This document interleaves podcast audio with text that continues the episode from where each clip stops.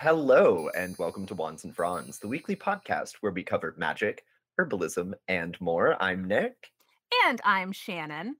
and we are your co hosts. And today I'm back at it again with a little more kitchen magic. So, this, I believe, is the second time we've officially covered kitchen magic. Um, I'm, I'm thinking, you know, maybe make it a yearly thing, State of the Kitchen 2022. How does that sound? How does that Hey, strike you?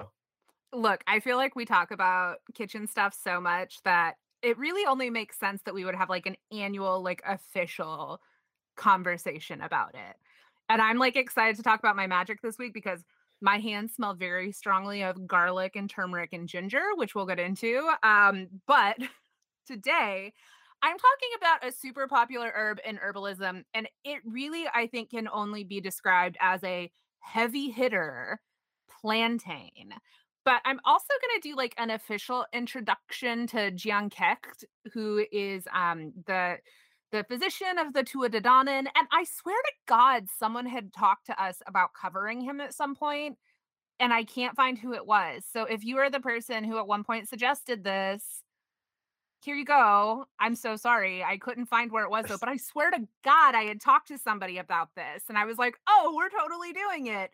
And now I can't give them credit. So I'm sorry. I love whoever you are. Love that. Um, but before we get into all of that, I'm gonna go ahead and ask, um, when did you feel the magic this week? Uh, you know, it was today. So I took a mental health day because um this is like the first holiday season since my sister died. So I am like sad. And guys, being a grown up is about taking care of yourself and your mental health. So, what I did today was I made up a big batch of fire cider and I felt so fucking magical. I was just like chopping chilies and horse horseradish and like turmeric and ginger and like it feels so much like alchemy to make it and then like just shaking it all up and getting like getting ready and like storing it away and then in 2 weeks I'm going to like ruin Eric's night by giving them a shot of it because it'll drain everything from your sinuses. So it was just nice to like get into the kitchen and be making brews, you know, kind of like getting in there with all my herbs. I added some like elderberries and nettles to it, which aren't like traditional, but like I think they make good sense for it.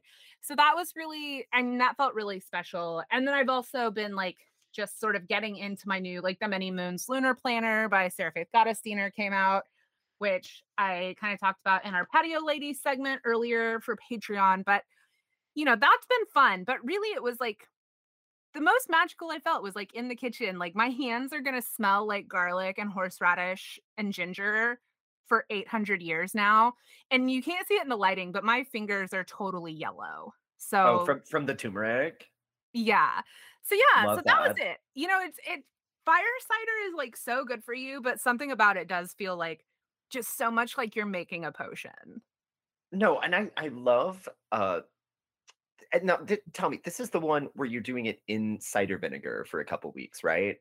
Yeah, so it goes in raw apple cider vinegar. So the there's like 10 billion recipes, but I kind of like made my own based on the things that I like to work with. So there's a bunch of rosemary, there's a full onion, a whole head of garlic, one metric fuck ton of like fresh chopped ginger, fresh turmeric, fresh horseradish.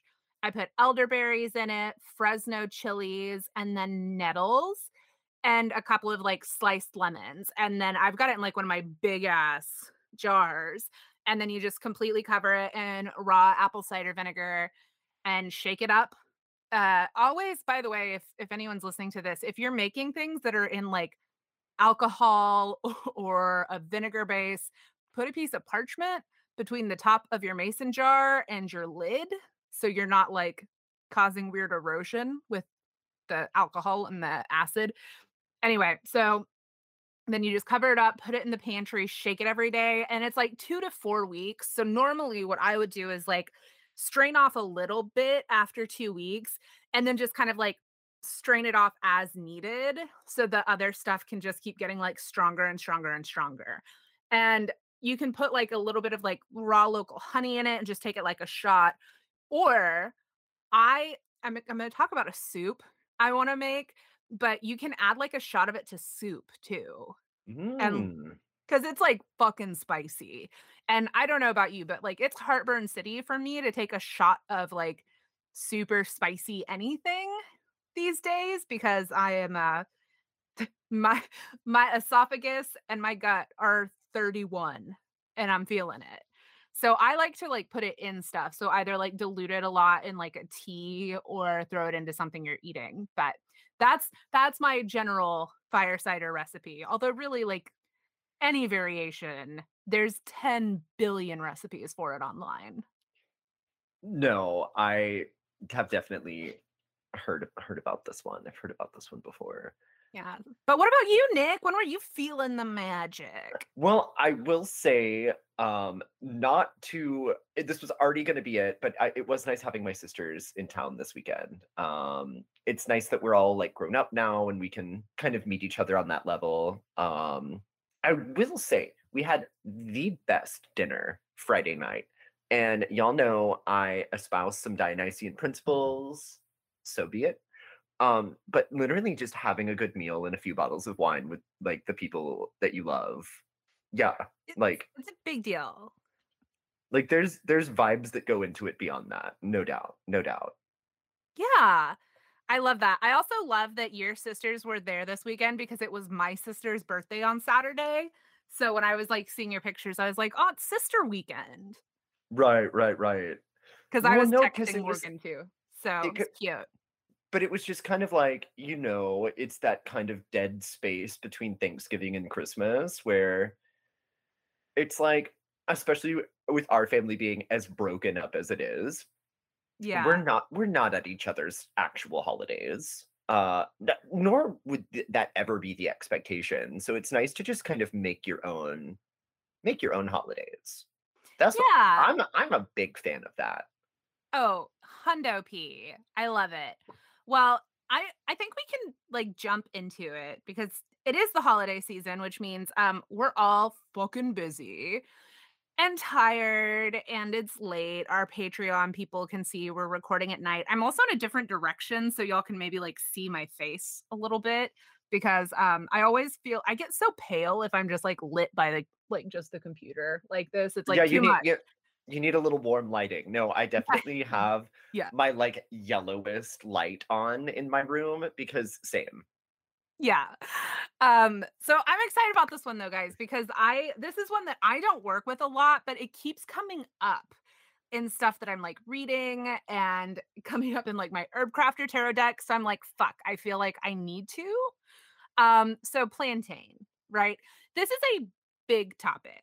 Okay, I'm to do my best to like keep it relatively brief, no promises, but it's like a really great lung health ally and it's like perfectly eatable, which is why I thought it made sense in the kitchen magic episode, but also because it's that time of year, right? Like everyone is congested.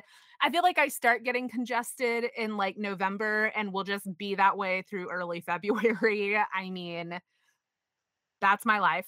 But uh we're talking about Plantago, um, in particular the species like Lanceolata and Plantago major. So it's the namesake of the Plantaginaceae family, which we have talked about recently because it comes from plantain, but because of the way it's spelled Plantaginaceae, it just makes me think of like plant family, and it always makes me laugh because I'm an idiot child.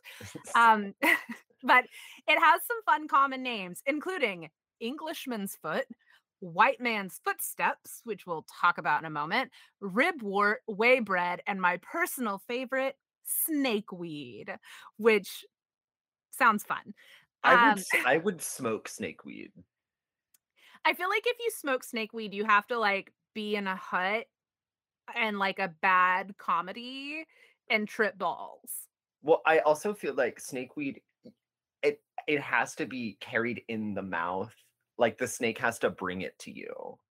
Snake Ooh. and like a snake doesn't have hands, right? So they have to carry it in their mouth and kind And of drop it off and say, the These are my gifts. These are my gifts. Um, and then when you smoke it, you get visited by the devil. Um, okay, I'm on board. So I that's what would we're doing when I come to visit you. Yeah. we're gonna we're gonna find a snake. Um, so it's most likely native to Eurasia, but it's all over the damn place now. So like when you look at online monographs, they have like the geographic distribution, and it's just noted as, and I quote, worldwide. No, not Mr. Worldwide like Pitbull. Oh yeah, plantain. Pitbull ain't got shit on plantain, Mr. Worldwide. So that um very curious name, White Man's Footsteps, comes from the fact that like plantain has literally followed along in the footsteps of colonizers. So like as white people showed up, so did plantain. It would like come to the party and then naturalize. But then on a nicer note, it's also a plant that is like super resilient even when downtrodden. So like take that white guy's foot. Um but it is like that's the thing. It's like the path for it tra- kind of traveling around the world. It follows colonizing, which um that's a thing. But what does it look like? Plantain. Um, it's a perennial and its leaves are in like a basal rosette, usually between like five to seven leaves. They're lance shaped. Um, we're talking lanceolata is one of the major species. And they have like super distinct fibrous parallel veins. Um, it if you think about the way a peace lily looks, you know, and even with the flowers, it it really does have that kind of leaf vibe. The basal rosette is like everything comes up from the middle and kind of like spirals out real prettily. So um when you pick the leaves, you'll see a kind of gross looking uh stretchy white thread as the leaves separate. Um, but not to worry, that's just the mucilage, which is disgusting. That's a disgusting word. Uh, moving on. The flower, it's a spike of hermaphroditic flowers. It gets up to about like 15 inches tall, and then it like has seed capsules that form on it. The flower spike, it's kind of like what you see on peace lilies again, if you're having a hard time visualizing it, but the the seeds will get a little bit bigger. So it almost reminds me of like if you've seen like amaranth growing, like fresh amaranth, the way it kind of like grows up and then they'll droop over a little bit. So it they're not like flowers as you would traditionally think of them though. And the the plantain seeds actually like spread in kind of an interesting way. So like the seed coat has polysaccharides and they absorb moisture which makes the seeds sticky. So then they like adhere to animals or people and hitch a ride. They like get stuck to you like glue.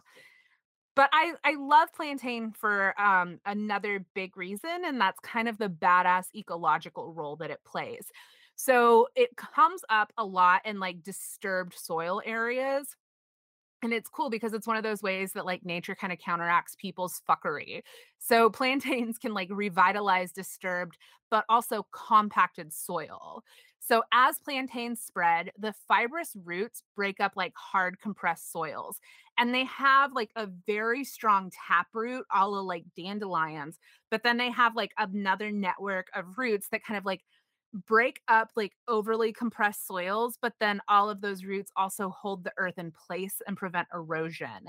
And it's considered a weed by some folks, but like really they they play a very important role and it's kind of new to think about them that way. Um, but you'll often see them like in nature on like creek beds as well, like thinking about the erosion issue. They do like to be relatively moist, some species. So Anyway, it does produce a shit ton of seeds. So you can totally grow your own plantain, even if you don't have a creek. You can just direct sow them in the spring. So the seeds are kind of small. So you're going to want to just like, they call it broadcasting them. You just like broadcast them over wherever you want to plant them, sprinkle soil over the top, keep it moist until they sprout. Um, and then like once they sprout, you you kind of like let them go. You know, they don't need a whole lot of babysitting. But one suggestion I saw too is like you can also transplant it. So if you live somewhere where you can find local plantain growing, you can totally like harvest a couple of them like full rooted and transplant them into your garden. Which I I love that idea because then you also know it's like something that has evolved to be good for your environment, which is super cool. So, I do have to say if you are going to be harvesting them, though, you need to be very cautious to not take them from places where the soil could be contaminated or exposed to pesticides. A, remember, certain species really love like rivers and creek beds. So, like, you have to be really aware of pollution issues because it's not as simple as being like 50 feet away from a road. You know, sometimes there are like certain creeks and rivers that go through like phases throughout the year where they're more or less polluted depending on like water levels, certain like contaminants that might be present. Like, you really just you have to do a little bit of legwork if you're going to be harvesting something like this in nature. So just like be careful. So, harvesting is the end game though. How do we go about that? Well, first, the easiest way, you can actually harvest like the young leaves in the spring or early summer, and they go great in salads. And the way that people normally talk about harvesting them is sort of on like an as needed basis, right? So you can use the fresh ones for first aid, but you can harvest and freeze the leaves too to use them later. And of course, like most things, they can be dried out. You're just going to spread them on like a screen or a brown paper, like a piece of brown paper in a warm, dry, shaded area. Turn the leaves daily until they're crisp and then like toss any that become black or discolored. And the immature flower spikes can be harvested in early to midsummer and you can saute them. Like you can like take those stalks and just fucking like saute them up in some butter Mm, mwah, delicious. And then the mature seeds can be harvested in late summer. When you harvest the seeds, you are going to need to dry them before you strip them from the stem. So remember, those seeds are going to get those like moist stickiness on the outside of them. Yeah, that's going to make um, trying to just strip the seeds from the stem kind of difficult. Let them dry first. Do yourself a favor. And then just strip them from the stem, and then you can store them in an airtight container. So, you know, it's like they're pretty straightforward to harvest, but just make sure you're getting them from a good place. So, let's talk about medicinal uses. Uh, disclaimer, disclaimer, disclaimer. I'm not a doctor. Nick's not a doctor. This podcast is not intended to treat or diagnose anything. Please always talk to your healthcare professionals before starting an herbal regimen. So, again, plantain's a heavy hitter. Uh, Shakespeare actually talks about plantain in Romeo and Juliet and in Love's Labor's Lost, just like fun facts. And it was one of the nine holy herbs of the Anglo Saxons. They called it the mother of worts. Um, our buddy Dioscorides included it, included it in his uh, De Materia Medica. Culpeper loved on it, and he talked about it being in the command of Venus with an antipathy to Mars, which we'll talk about a little bit with magic. But it's a cooling plant, demulcent and soothing to inflammation, infection, and injuries of the skin, lungs, urinary, and digestive systems. It's also related to psyllium, which is an ingredient in things like Metamucil. It's like got a lot of fiber in it. So you can actually use the seeds of plantain similarly. So ground or whole in water, like you can just mix it into water like you do Metamucil. But you can also use the seeds as a thickener or a binding agent in recipes. Hey, vegans, here's another egg substitute for you for baked goods. Chia seeds are not the end all be all. Um, you can also use them as a substitute for eggs, though, not just if you're vegan, but also to like help your gut, right? So these seeds can help soothe your irritated mucous membranes uh, from things like ulcerative colitis, IBS, heyo Virgos, and constipation. So it's really great for your digestive tract. Um, a Cherokee elder once referred to plantain as the Indian band aid and it's because it's like a great remedy for things like scrapes, bites, and even insect stings. Insect stings. Wow, that's that was surprisingly hard to say. Um, it's it can help like soothe and cool the pain though, and it can also even help with things like poison ivy and sunburn. So the most common way people do this, it's just making a spit poultice for direct application. Um, as someone who has a bit of a phobia around spit, basically you can chew on the leaf and then like put it on your wound and wrap it in another leaf. We're going to move on. I can't talk about that too much. Um, you can also, though, just put a leaf in your sock for things like hot spots, blisters, and plantar fasciitis, which I hey. really want to try because, like, my plantar fasciitis on my left foot is a bitch right now. So I'm like, this is on my list of like again, speaking of like plantain just showing up in something I apparently need to be working with. Um, the anti-inflammatory and astringent properties, though, do make it useful for things like eczema, rosacea, shingles, varicose veins, and hemorrhoids. And it also has antimicrobial properties, which is why in a lot of parts of the world, they actually use plantain for um, oral health issues. It is also, again, great for your, your urinary tract. So if you're someone that gets like bladder infections, or even if you have prostate inflammation, plantain can help with that. And I've read some people suggest that if you have a kid that's dealing with bedwetting, plantain could help. I don't know about that. Some people suggested it, so I'm just pointing it out. Um, and finally, because I have to call it at some point because I could literally keep going. This thing's good at everything. Um, plantain is a badass when it comes to lung health.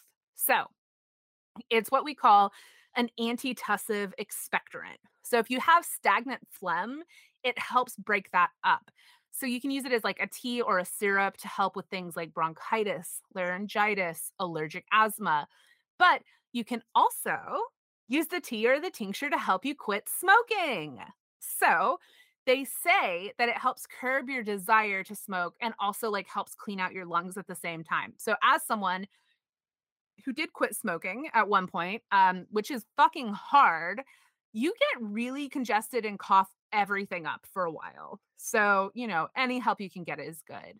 But of a similar vibe, it's often used for things like allergies or hay fever because it's like super good for your airways, but also happens to have antihistamine effects. So, like, what can't it do?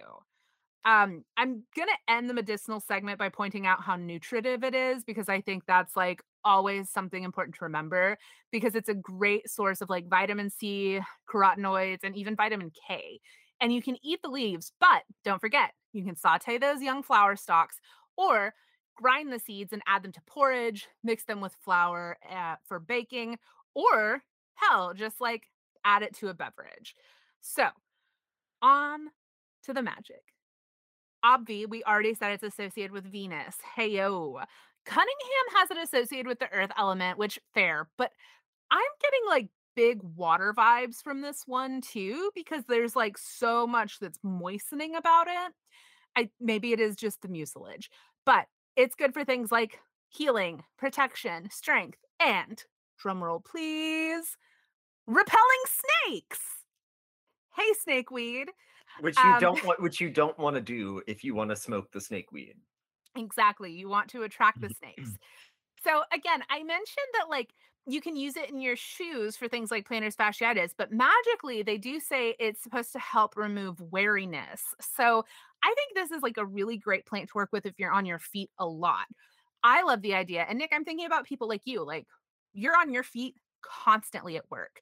Like getting yourself like a pre-work ritual that includes like putting some plantain in your shoes because it's something that can both like metaphysically but also like physically help your feet because foot health is like hella important y'all it's kind of really important to take care of your feet um, you can also use the leaves in magical tea blends and planting them around your home can serve as protection but i was talking about all of the like kind of mucilage you get with it, right? And using it as a thickening agent. So, personally, my idea, I want to add it to like a soup. Like, my idea is to make a hella magical hot and sour soup and sweet and like thicken it with plantain instead of cornstarch and then add fire cider to it. Like, magical and delicious.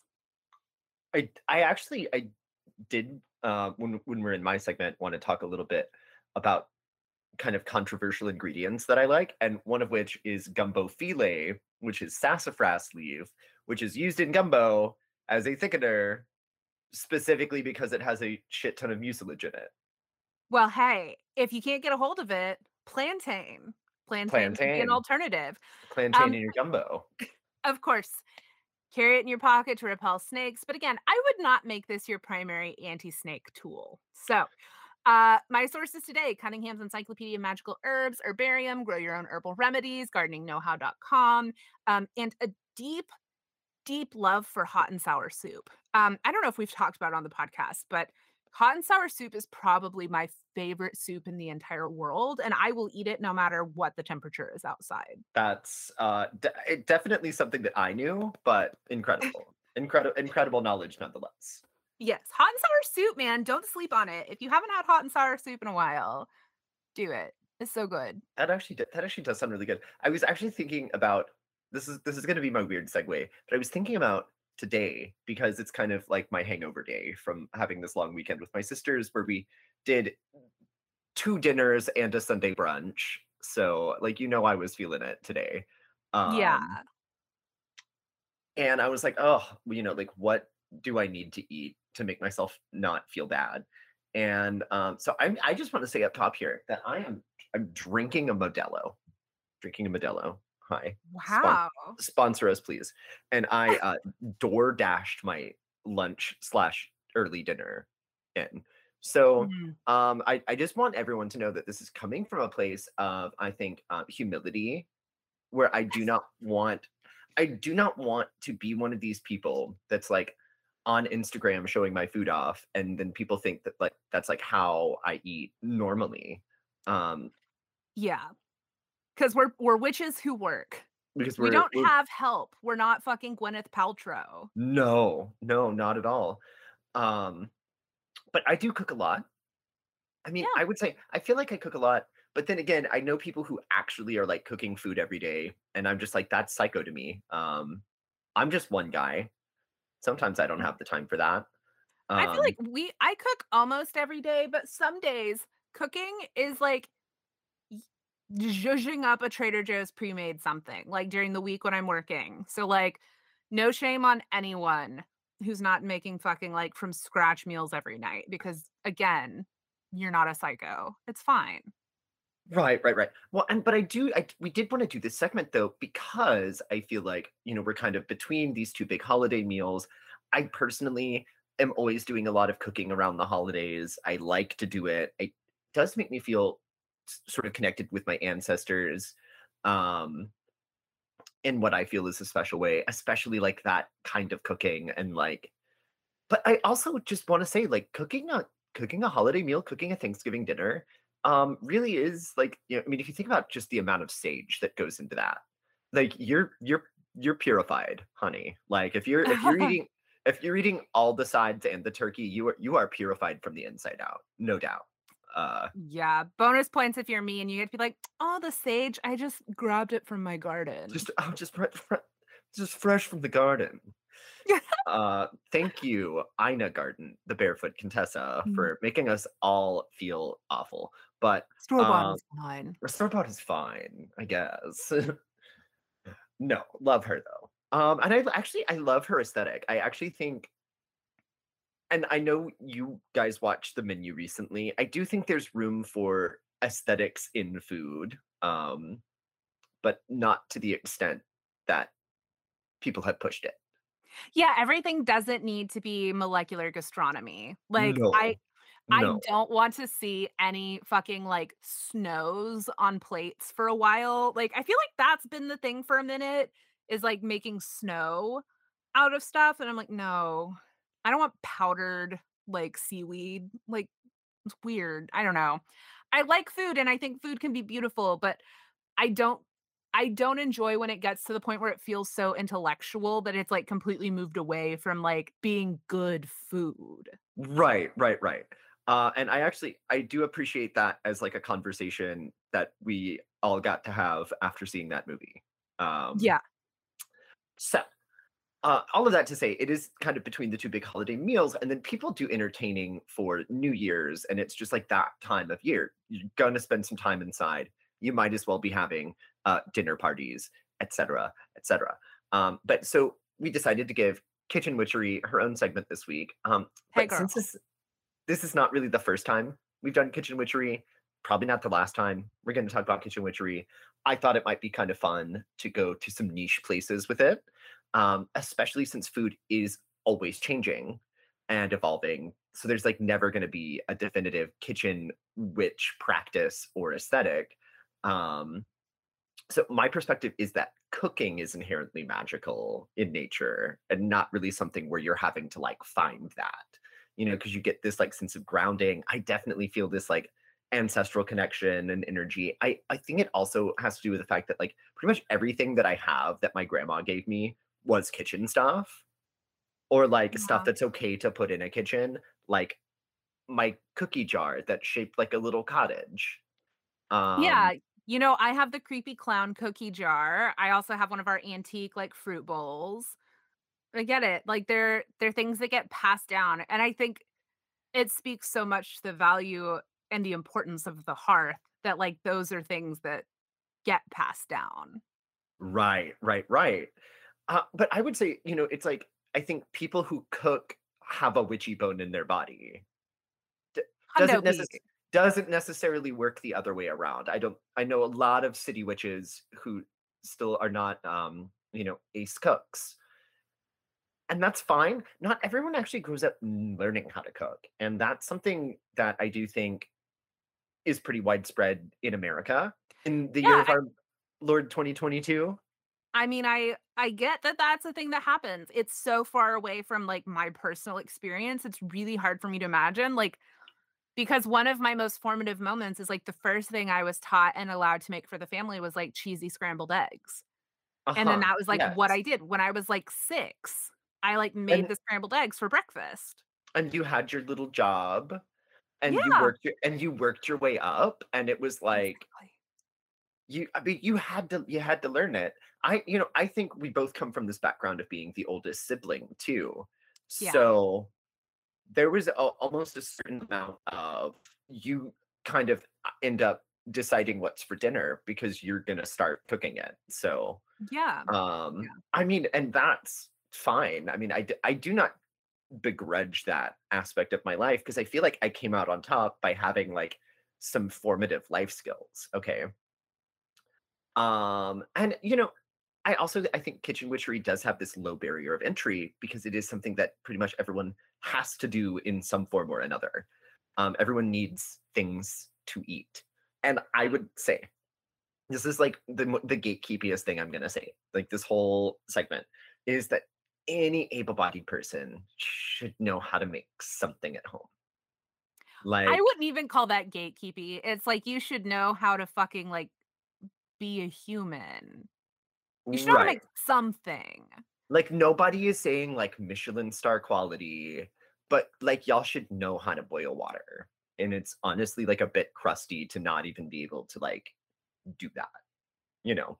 Um, but okay, so niche, place number 1 because I think kitchen witchery, I think oftentimes and there there is almost kind of like a a bit of a sexist element to it where it's like it's all about protecting your family and shit.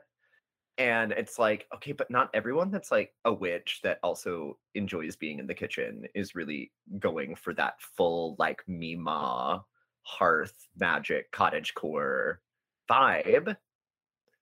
And so I wanted to talk a little bit about where I think I am am really bringing a lot to the table, you know, sort of literally and to turn a phrase, which is Dionysian kitchen magic. Because think about I mean, food and wine have been interlinked forever.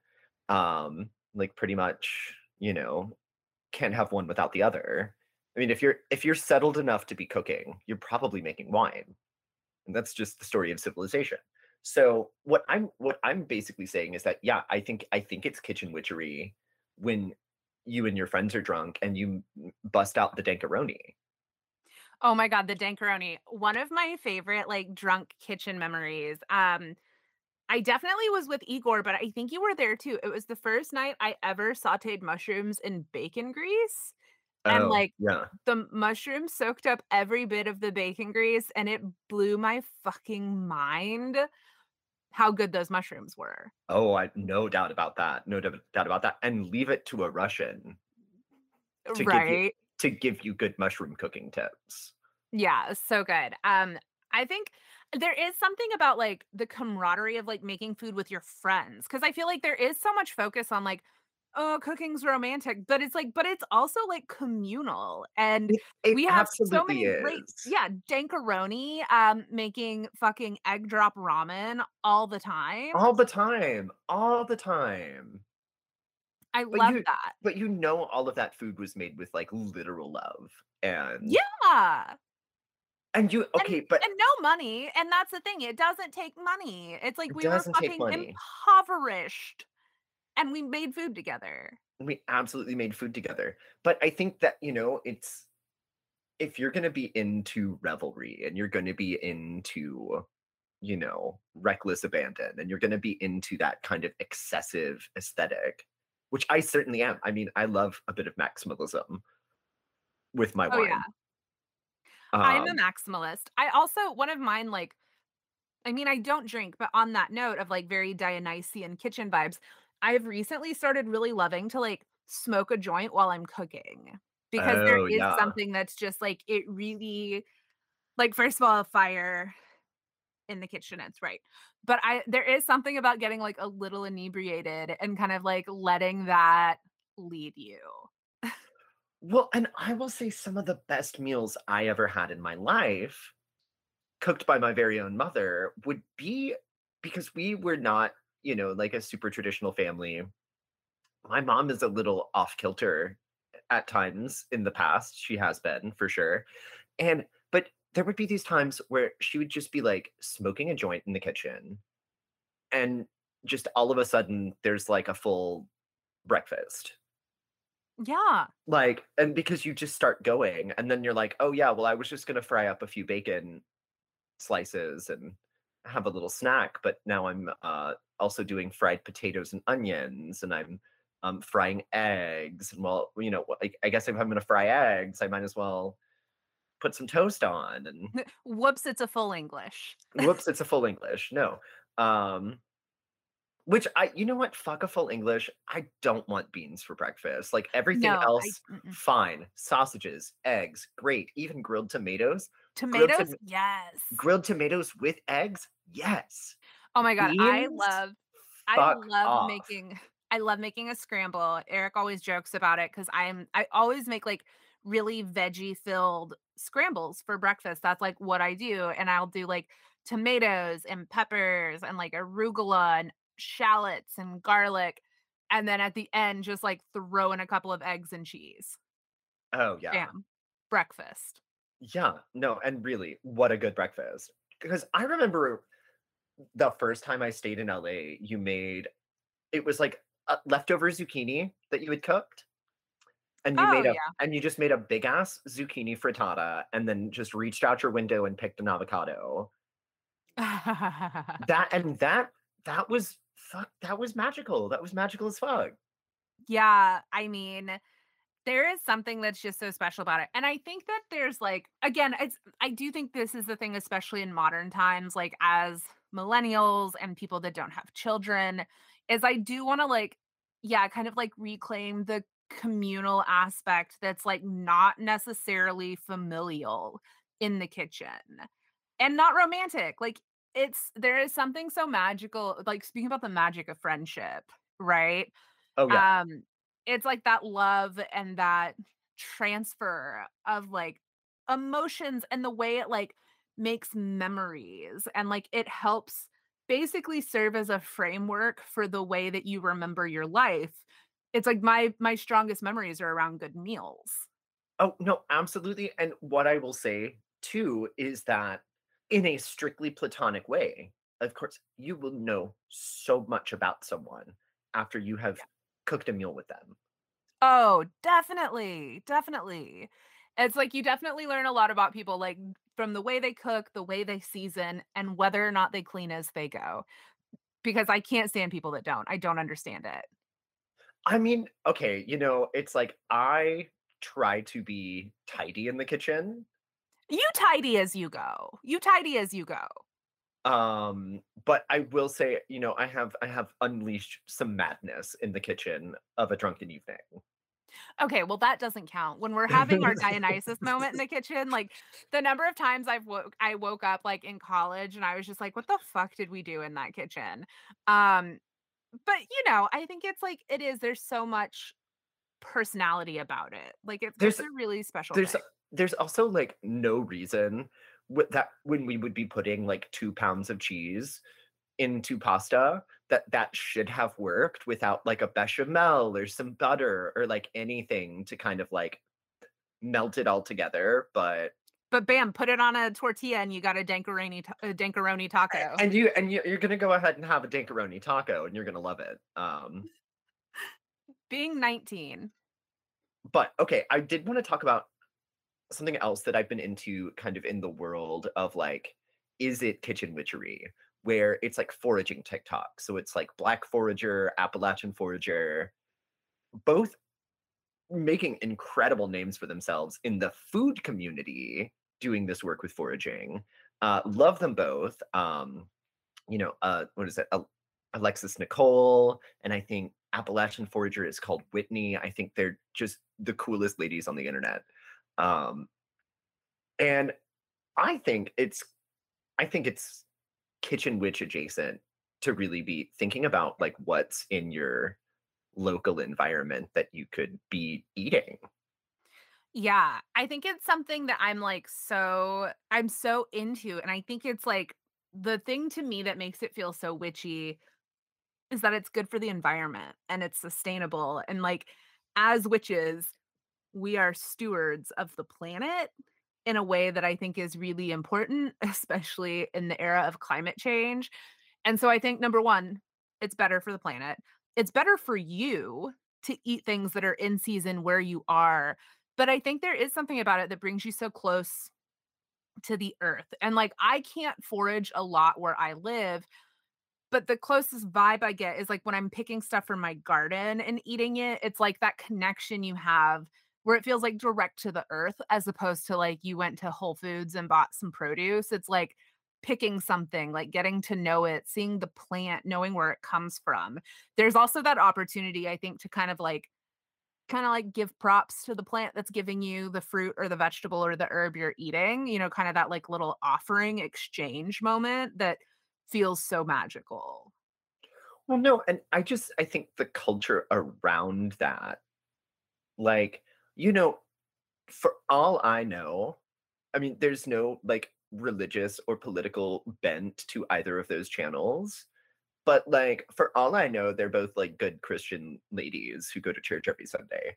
And, um, you know, that maybe they don't have a witchy bone in their body, but, like, I don't know, I just don't think you could spend that much time outside, like, hanging out with trees and bees and shit, and not be a little cuckoo lulu witchy kinda vibe.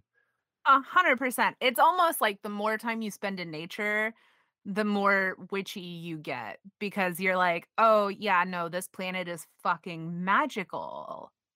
Well, and I especially love Appalachian forager because, I mean, mushrooms are apparently one of the more forageable things, uh, because literally mushrooms break down everything that dies in a natural environment, basically. I mean, some kind Yep. of fungus is gonna do it, But you gotta be real careful. but you gotta be real careful. But I think it's good to like educate people because really it's like there really is so much just free food out there.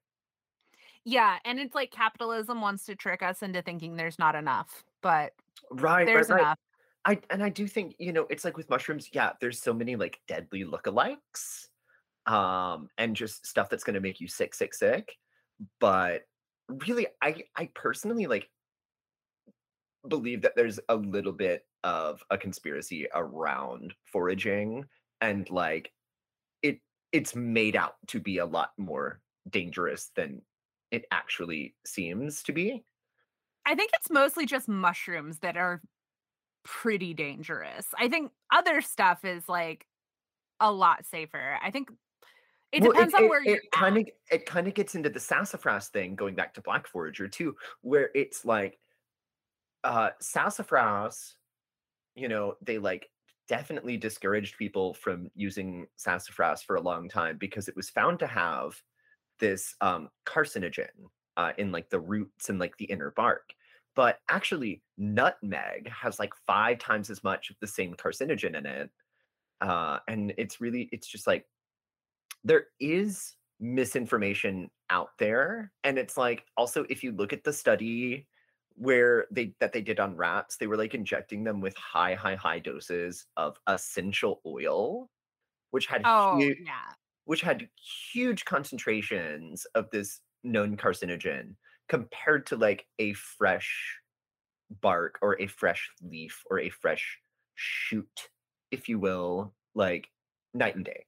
Um Yeah, herbalists everywhere have been talking about this problem in the pharmaceutical industry too, where it's like, um you have to look at how those studies were done because a lot of Mhm. times it is that where it's like or they'll like isolate one piece of it, like one chemical to do the study.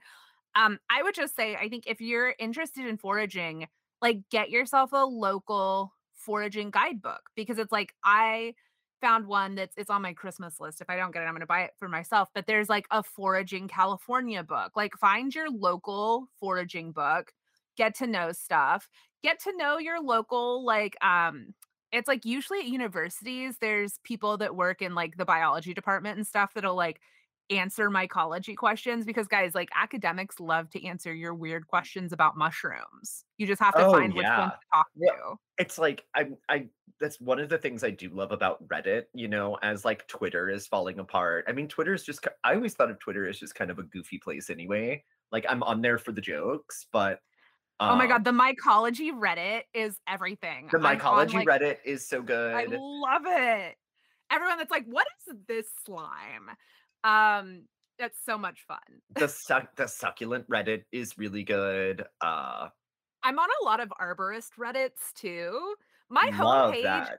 is all like astrology, mushrooms, and houseplants. Okay, actually that that tracks. That That tracks that though. act that actually does uh, I'm checking my notes here, and that actually does track. That tracks. Uh I love that. I do love the idea of like foraging as witchery because it it feels very witchy. No, abs well, and I just think, you know, like, thinking about, like, what is actually just kind of right around you. Like, I'm I'm gonna be honest with you, I am one of those people that if there's, like, uh, wild garlic or, like, wild green onion in someone's yard, like, I'm gonna pull it. Like, I'll be like, "Hey, do you use Roundup?" "No." "I'm gonna pick that." Yeah, and most people are totally cool with it. But Uh I will say, don't be hold on, I gotta put my water down. Um, don't be the fucking weirdos though that will pick tomatoes from people's fucking plants. I'm like, ugh, people do that. People are weird. People have like taken my plant, like my vegetables before from my Yeah, plants, and I'm you need like, to you need to, like, go out on your porch with, like, a shotgun, like, Mima style. I'm gonna have to. I'm gonna have to. But no, I think and that's something we have in LA a lot too, where like um everyone has like citrus trees and stuff. So like we have a friend whose house had a big like orange tree and she would always just bring us a fuck ton of oranges because you cannot eat all of them. And so it's like a lot of people will have neighbors and stuff. Like there's always lemons and things for free in the kitchen at my office because for trees especially, it's like there's no way one family is eating all of that. Um, but also if you are someone that lives somewhere with like big fruit trees and stuff, look to see if you have a local nonprofit that will harvest it for a food pantry because there is an organization in Los Angeles that will do that and they'll go out to people's houses to like harvest especially the upper areas of their fruit trees to take the fresh fruit and stuff to local food banks, which is a really cool thing to keep in mind. I I do love that, like, especially in California where people landscape with fruit trees because y'all are fucking psychos. Oh, LA is weird. It shouldn't exist. It shouldn't exist, and you've got fruit trees growing in your yard, so And avocado trees for fun. just for funsies. Um, I actually wanted to talk about I and I've told you this offline, but, like, a situation that I had in my kitchen, um, where it was one of those things where, you know, I just I felt so good, and this is that if we were doing "When Did You Feel the Magic This Week?" that week, because this was before we started doing that as a segment, it would have been that because okay, so tangerines. We we we know we know when we love tangerines, do we not? We do. And did you know that magically speaking, tangerines are associated with euphoria? I love that. I love Uh, that. and one of the only times in recent memory where I can genuinely say that I felt euphoria was while eating a tangerine. I do love that. I did find another weird food thing today when I was going through Cunningham that apparently um, pistachios in Arab culture are said to be an antidote to love potions. So we're gonna have Oh, to talk about those at some point. Oh, yeah. Anyway, but tangerines, oh my god, I do love tangerines. But literally, okay, Mm. so I was wearing I was wearing these headphones because I actually um I wear these headphones as like my main headphones a lot because I like that they cover my ear. Um, because my ears get sore wearing like earbuds and they Yeah. they don't with these. So um fun fact about me, I have ve- I have a very tight ear hole. That's hot. Isn't that so hot? That's Like so hot. you can bear you can barely get your little finger in there. It's so tight. It's so tight. Oh my tight. god. Oh. Whew. Um but no, so I was listening to um Amy Winehouse because sometimes that's what you listen that's what you're listening to when you e- Yeah. experience uh one little second of euphoria. But I was eating this tangerine and I was like, "Oh my god, this is the best fucking thing I've ever eaten in my goddamn life." And I just literally felt my brain like give me one little drop of serotonin. Ugh. It's so polite of your brain. So polite. Um and I was riding that high for like a day and a half. No shit. Love it. Um okay. So here's a here's a here's a good segue. Here's a good segue. So um I wanted to ask what about your kitchen would you say gives it a hearthy vibe rather than just like a kitchen vibe? Ooh. Okay. That's a really good question. I think for me, well, for me personally, I have plants in my kitchen, which I love. I've got my calatheas in there because they love humidity. Um, but I think that one of the things that personally I like the most about it is it's very maximalist. It's like I think that the decor has a lot to do with the vibe in the Mhm. kitchen. And I just love that. So like the entire back of our oven is covered in like there was like a brewery that did Game of Thrones beers, and we have the entire collection of like the Game of Thrones bottles that are really cool. Um, we also have like glass fronts on our cabinets. So it's like I love having all of our dishware in there. Um, and I think that having this kind of like it is kind of a cottage core, very cluttered vibe in the kitchen to me feels really hearthy. I also have I like hand knit from like t-shirt yarn a little like mat that's in front of my kitchen sink. And one of my very favorite things that I have in my kitchen that to me feels just like so witchy and hearthy is I have little like bowls and I have a bowl that has my like gray Celtic sea salt in it that I pinch from and I have like an open bowl that has garlic in it and I have my like fruit bowl that has lemons. And there's something I think too about having like food and things out on the counter as opposed to like all being put away that makes it feel less like sterile. So I I don't know. For me, I feel like I've cultivated a very cottagey aesthetic in my kitchen. And also the fact that like people just hang out in there. It's like I always end up hanging out with people in my kitchen. I I think, you know, some of the most important and impactful conversations I've ever had in my life have been leaning up against a kitchen counter. Oh, definitely. Definitely. And like why why else would you be in a kitchen except for to like have wonderful meaningful moments with the people you're in there with? Mhm. Um I also am like a big fan of like not having the like super minimalist kitchen. I don't know, something about No, it I don't feels I so sterile. I don't care for that. I don't I love my little tchotchkes Yeah. and all my I little like my stuff. tchotchkes. I want my like I want my cool kitchen gadgets like to be easily accessible. I'm happy with the fact that my like Loch Ness monster nesting spoons sit on my counter because that's where they go. That's where they go. So, um, I was gonna say, so I feel like in my kitchen, it's definitely the little cottage shaped cookie jar Oh my god, I love your cookie jar. It is so cute. because that thing literally sat on my grandma's countertop for my whole life. Um, and now it's on my countertop. And I feel like we should post a picture of our like vintage hand-me-down cookie jars because I have that creepy clown cookie jar. which is uh creepy and delightful at the same time. As most vintage cookie jars are. But yeah, love my little cookie jar. I love my cat teapot. I think that Oh my god, yes. it's it's a little cottagey. It's a little um it's it's even a little cottage core and I I mean, I learned the term goblin core recently, which is kind of like a more witchy cottage core, so maybe it's goblin core. But, you know, and I've got I've I do have, uh, my tea kettle on the stove at all times ready to Oh, go. same, I've got my mustard yellow tea kettle out. Um, a tradition that I I th I think I can take credit for starting Probably. Because I think probably. I think Corey wanted to buy you one, I think was the thing, but then I picked it out.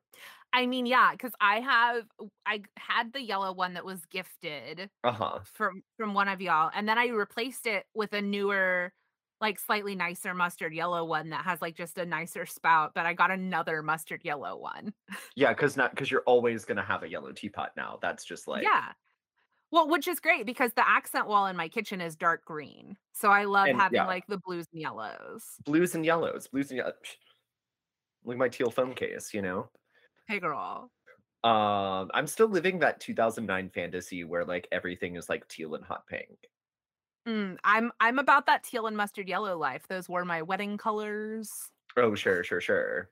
But do you remember when that was, like, the the ultimate, like, color clash? Like, you know, all the, Oh, like, yeah. graphic t-shirts were, like, teal and pink? Yeah, Um, that was the time. 'cause they're tho those colors are very different from each other. They Um are. They are. But, okay, no, no, no, no. Um, but yeah, love my love my cat teapot. I personally, um, love having, like, the little stack of cookbooks on top of the fridge too, I mean, all of them are my roommates, but it was my idea to have them in there, um, I do love that. I Uh, m mine are in a pantry now because I kept them out in the kitchen for a long time, but then I got tired of cleaning grease off of them. Oh, sure, yeah, that's a you know, that's a that's a concern. That's a concern. Um, but no, I also am a huge fan of, like, graphic tea towels, and so, like, anytime I'm, you know, at the store and they have the seasonal stuff out we actually basically use the Halloween ones year-round at this point, but, like Same. uh, and I think that's it's part of it. It's it's like Yeah. it's like a spooky Mima lives here. I have a tea cowl that says bewitching in the kitchen." Um, I also have one that's, like, Hocus Pocus, I have one that is, uh, spider printed. I have one that has, like, really cool kind of, like, dark academia, like, sketches of herbs on them. Um, I am actually embroidering tea like, kitchen tea towels for my family members for Christmas, and so I'm, like I'm literally embroidering kitchen towels for people for the holidays. And I would I would say that's that counts as kitchen witchery. Oh, Because if we if we really circle back around to, like, the main subject, it's, like, one of my favorite things about kitchen witchery as an idea. Because, I mean, there is, like, an herbalism aspect to it where, like, you could look at the the herbal the herbalist's qualities of the things you're cooking with, but really, if you're if you're gonna be using that much of a thing in your food, um, that's not really like a seasoning at that point, that's kind of more of a main ingredient, isn't it?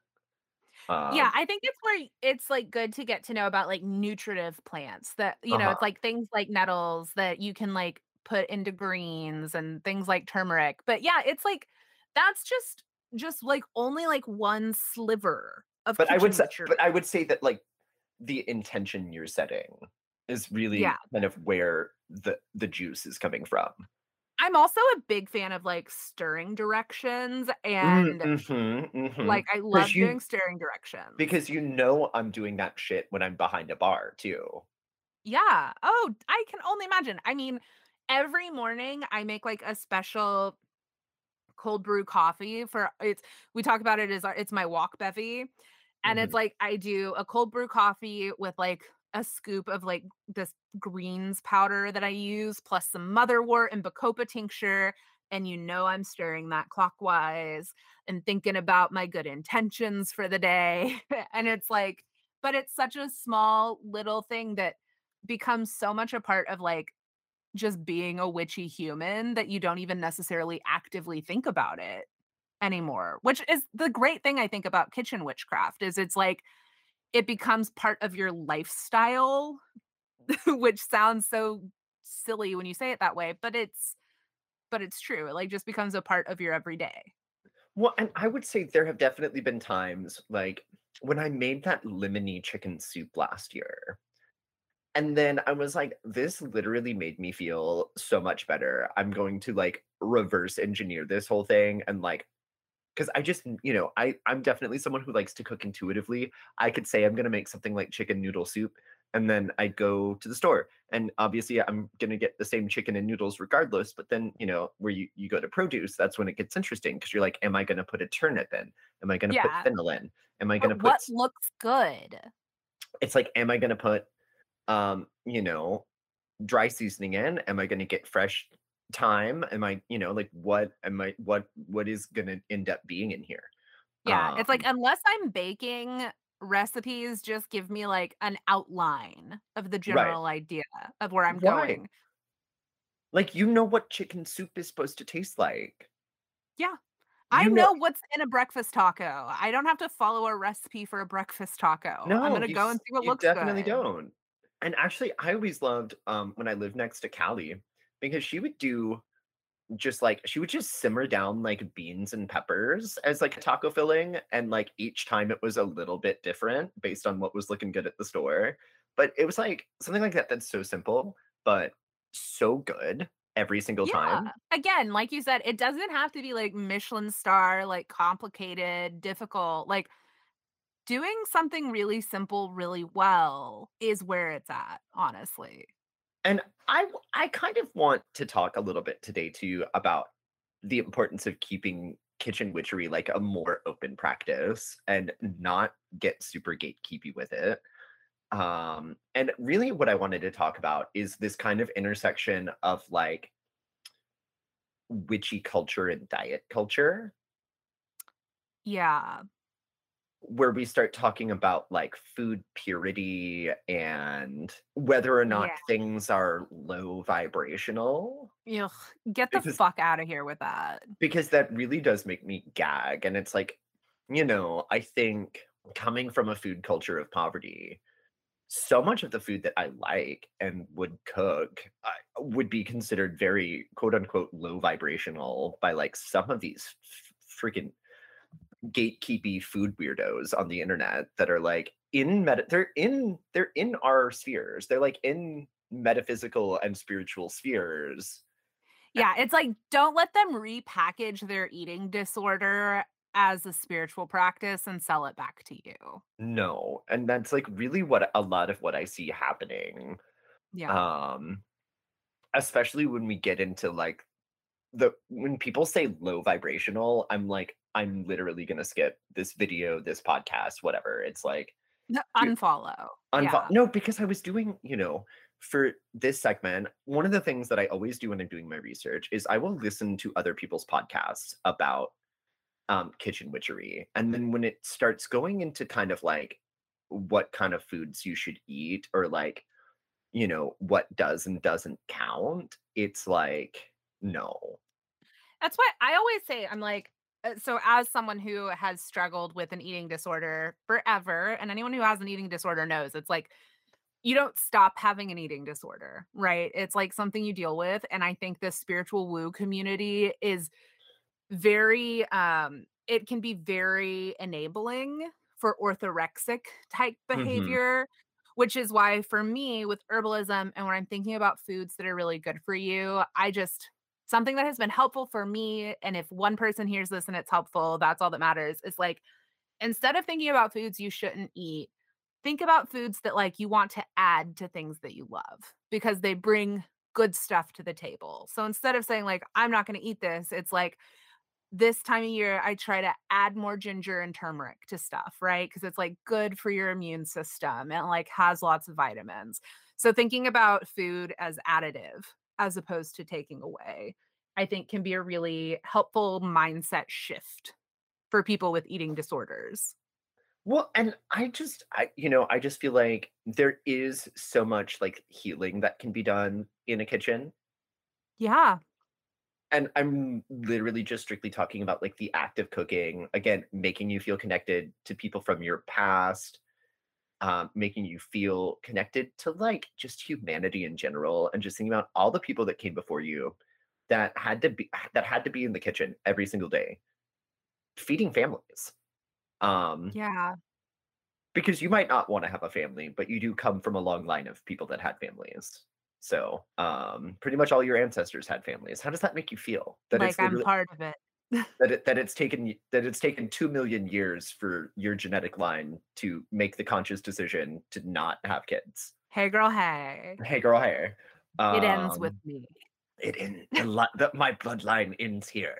But no, I do but you know and it's like i don't i don't want to get too woo woo with it but you know you i feel like there's a, a certain energy that does kind of take over when you're like in the kitchen and you just like know what the fuck you're supposed to be doing Yeah. um and i think and i think that that's like that's like kitchen witchery like i don't think it's really i mean but also one of the trends that i saw that i really do kind of like kind of creeping in is like using sigil magic in your coach cooking because Oh my god. not I not love putting sigils on bread. I was gonna say because like I know a lot of people who can do like breads and and stuff like that, but like who but who don't actually like cook because like you know standing in front of a simmering pot of like soup or stew or whatever for like hours and hours and hours.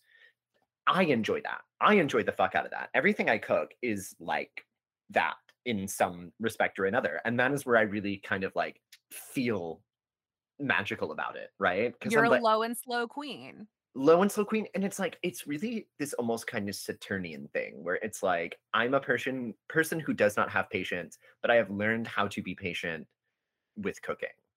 Um more so than in like almost any other area of my life, but I feel like it does kind of help in other areas of your life to learn a little bit of fucking patience. Like you're you don't want to serve something that's not ready yet. Exactly.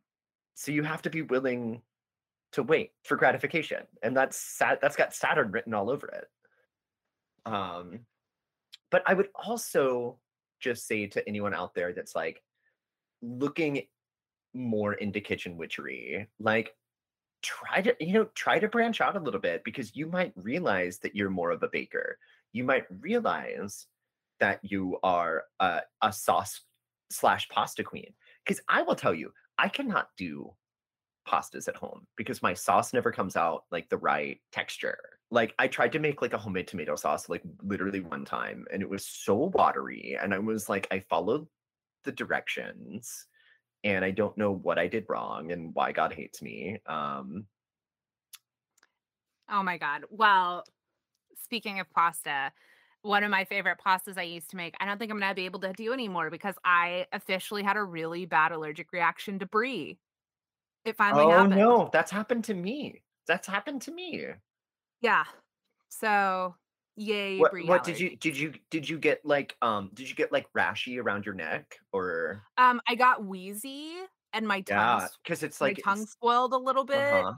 and like I uh yeah, it was like my entire like my face felt like my skin was too tight. Yeah, yeah, yeah. yeah. Um It's great. It's great. that that's an allergy. All right. So I think we're gonna leave it there. Um, I did want to say, actually, I did want to end with uh, something that I thought was an kind of interesting topic, um, which is like, what forbidden flavor do you think? Okay, so for me, like one of my top answers is like mountain laurel. Mountain laurel is a little bit poisonous, but if you could make me a cake that tasted like how mountain laurel smells, I would like eat the fuck out of that. Ooh. Oh, that's a really good question.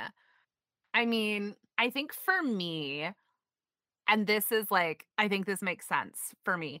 I love the smell of like fall in the woods, like that kind of dirty leaf smell, which I think is why I like things like matcha and things that taste like dirt. But it is that like super earthy, like literally things that just taste like dirt, I think are really where it's at for me.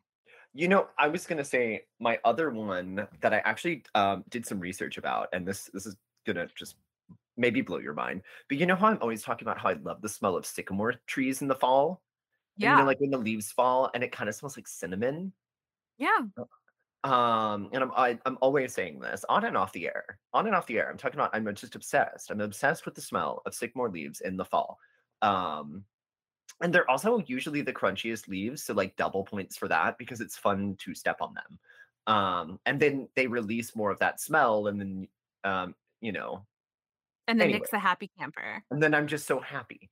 But I actually found out that um that those are I mean those the leaves are food safe. I mean you don't eat the leaves, but um I found this recipe, an old Cajun French recipe. So you know you know I'm like into this already. It's a It's of your people. It's a stuffed duck leg wrapped in sycamore leaves to keep it from dried out drying out. Ooh. And so you supposedly get a little bit of the flavor of the sycamore tree uh, into your duck meat. Um My mouth just watered. So I also think you should, you know, I think it's interesting to like think about stuff like that because sometimes you will find something like a sycamore leaf where you just like, man, I wish I could taste that. And then you and then you look it up and you're like, wait, I I could I could have I could have been doing that the whole time. Delicious. So now I Well, gotta find now I gotta find a sycamore tree that's 50 feet away from the road, um, and start harvesting because those are some big leaves. So uh, you'll only need a couple for a duck leg.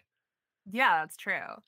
Um, well, Nick, before we get going, I think we should do our asks Oh, baby before we do the last segment. Um, rate, review, subscribe, y'all. Download the episode. Uh, reach out to us at Wands and Franz Pod on Instagram, Wands and Franz Pod at gmail.com. You can join our Patreon, which is patreon.com slash Wands and Franz Pod. Uh, I think that's really all we need to say. So, You know, we're we're pretty interactive on there. So if you want to tell me what forbidden flavor appeals to you the most, I'd love to hear from someone about that. yeah, because rotting logs is maybe not for everyone, but it is for Shannon. Um, so I mean, I will I will drink a big gnarly cup of pu'er tea. So I I kind of get it. I would drink I would drink swamp water. I, I if it tasted like how it smelled. Exactly. I'm like, I love the way like like damp forests smell. Um, so but we've talked about the Tuatha Dé Danann, y'all, many times. So you're gonna know like a bit of the background generally about like the gods of Celtic Ireland.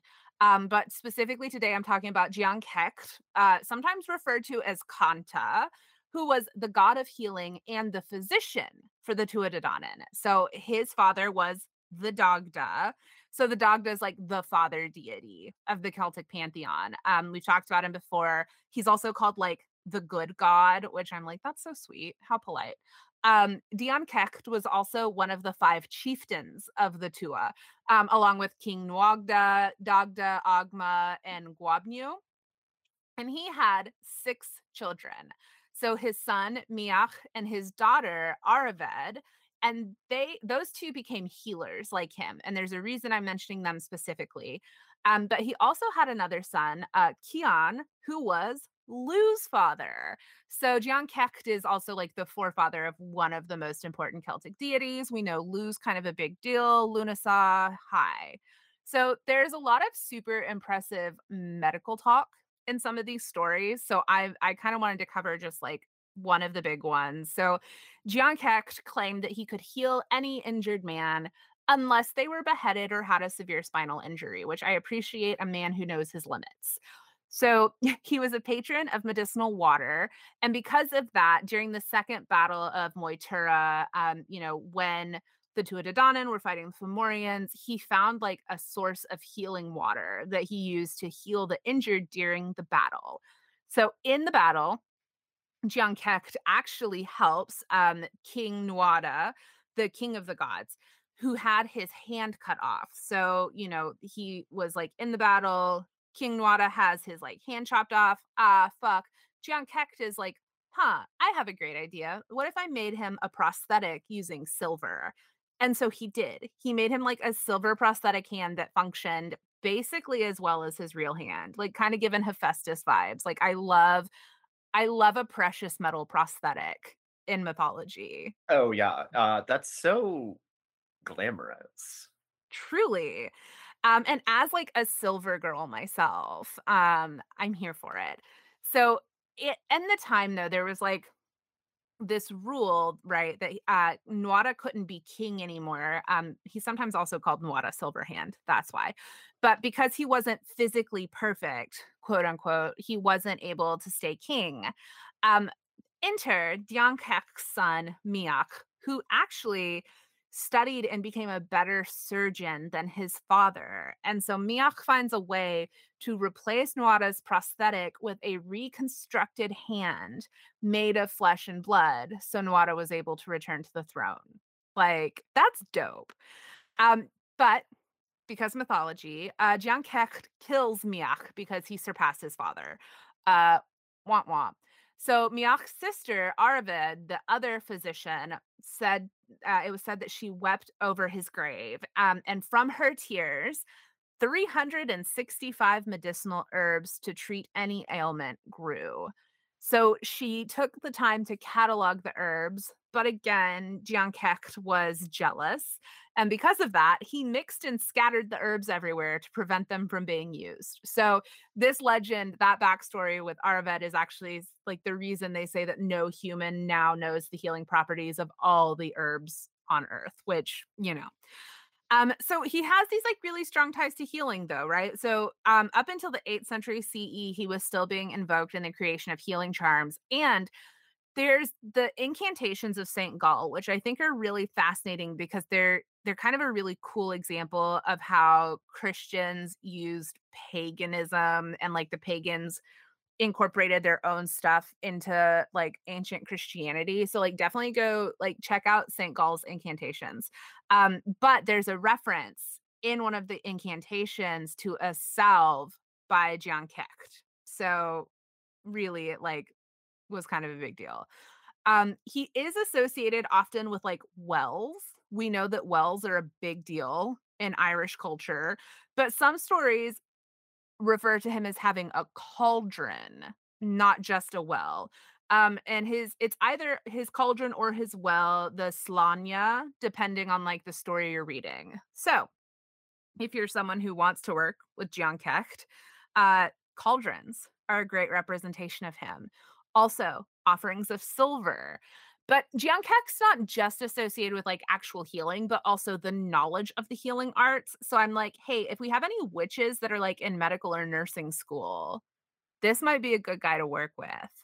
Um, you can really call on him though for anything related to like healing or medicine. Just like make good offerings. He did kill one of his kids. So, you know, you want to like come with some respect. But I also just want to like say it's like Dian Cecht, yeah, he killed his son.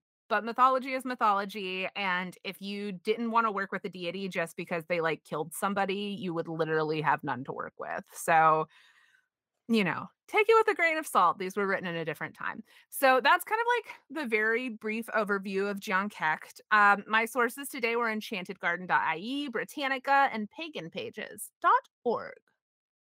Ooh, love the .org. That's spicy. Mm. An org. An org. Okay, so it's almost the bitter end, you guys, and I actually get to give good news this week. So, woo! Um, so this week, and I left my cards in in the other room, so we're just gonna have to do, uh, not not do show and tell, but um, I got the two of cups for Capricorn. Um, so our little horny goats. our our little horny sea goat baby is. Um, so this shows that you might be entering a new relationship and mazel tov. Um, although you know it's always not necessarily romantic.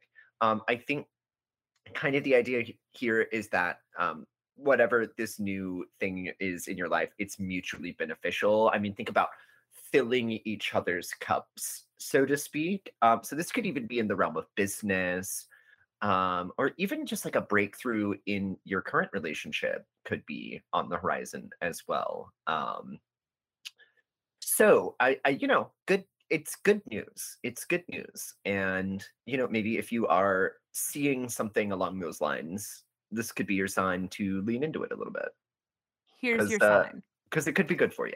Could be good for you. You know. Jeff Foxworthy voice. Um, I'm sorry. I'll see myself out. Yeah. No, we can we can actually go now. We can cut there. We can cut there. All right. But okay, so what do we say to all the kitchen bitches? To all you kitchen bitches. Blessed be kitchen bitches. Blessed be kitchen bitches. Don't stir that cauldron too hard. Goodbye. Bye now.